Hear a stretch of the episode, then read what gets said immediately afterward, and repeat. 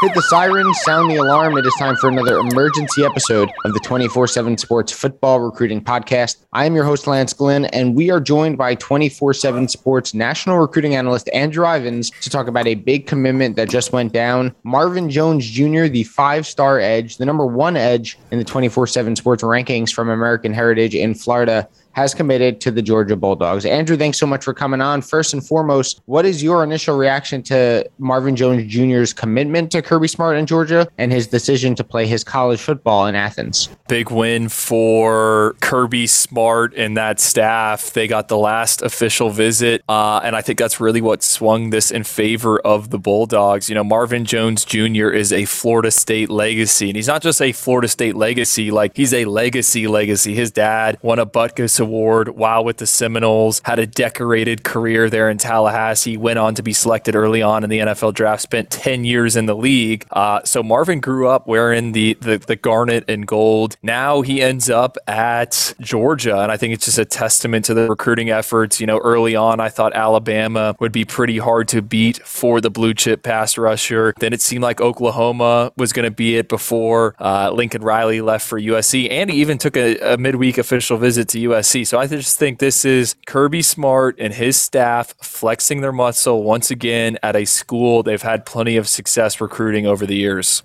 You know, you mentioned his father, Marvin Jones, was an All American linebacker for Florida State, had a long NFL career too. Marvin Jones Jr. has shown the ability to get to the quarterback and win those one on one battles with offensive linemen. But you do mention in your evaluation on 247sports.com that he isn't a finished product yet. What does he need to improve on when he gets to Georgia to take that next step and become that force at the college level? I just think the biggest thing for him is going to be uh, willing to smash his body and take on college-sized linemen and just get get physical, find that mean streak. Uh, look, Marvin initially started his career off playing wide receiver at American Heritage before transitioning over to the defensive side of the ball. He's added some weight, probably 245 pounds right now. Um, not the leanest, most cut individual, so I think he's going to need some time in that weight room, working with the strength staff, leaning out a bit while adding some of that body armor. But he's got an explosive get off in the length, kind of everything you want. I, you know, there's not much verified data out there on him, but he's got some good testing numbers from what I've been uncover. So I, I think he's just kind of scratching the, the, surface. It's really just going to be how bad does he want it, um, and that'll dictate how fast he likely gets on the field. And I was going to say, do you think he could be a guy that that could impact Georgia early on, or you know maybe your answer just gave it away, but is he a guy who kind of needs that development to, you know, maybe start really making an impact in either his sophomore year or redshirt sophomore year or a couple years down the road?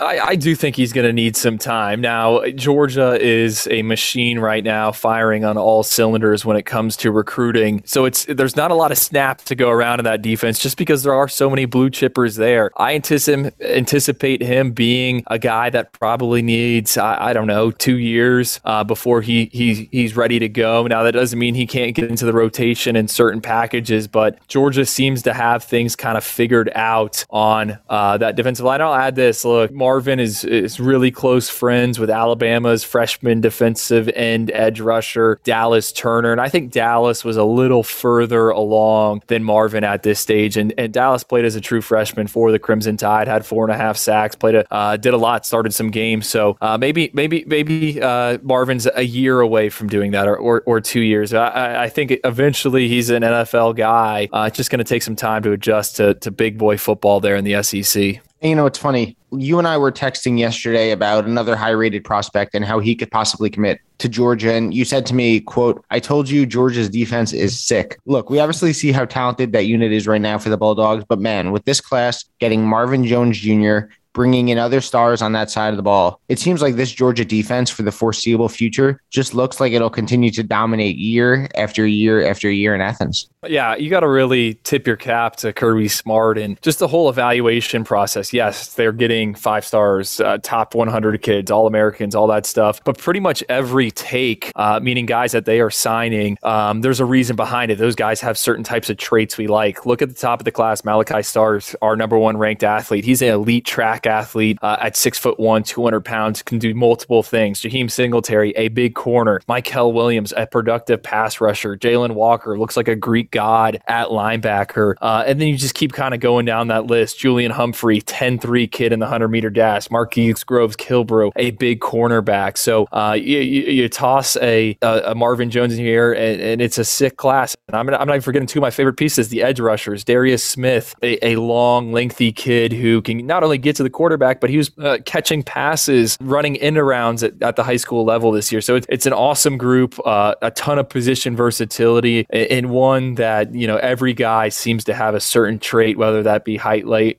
height, weight, length, speed, or, or something that they, they can do really well. You can follow him on Twitter at Andrew underscore Ivins, national recruiting analyst for 24 7 Sports. Ivins, thanks so much for coming on Give me some time today. Of course. For Andrew Ivins, I am Lance Glenn. Thanks for listening to another emergency episode of the 24 7 Sports Football Recruiting Podcast.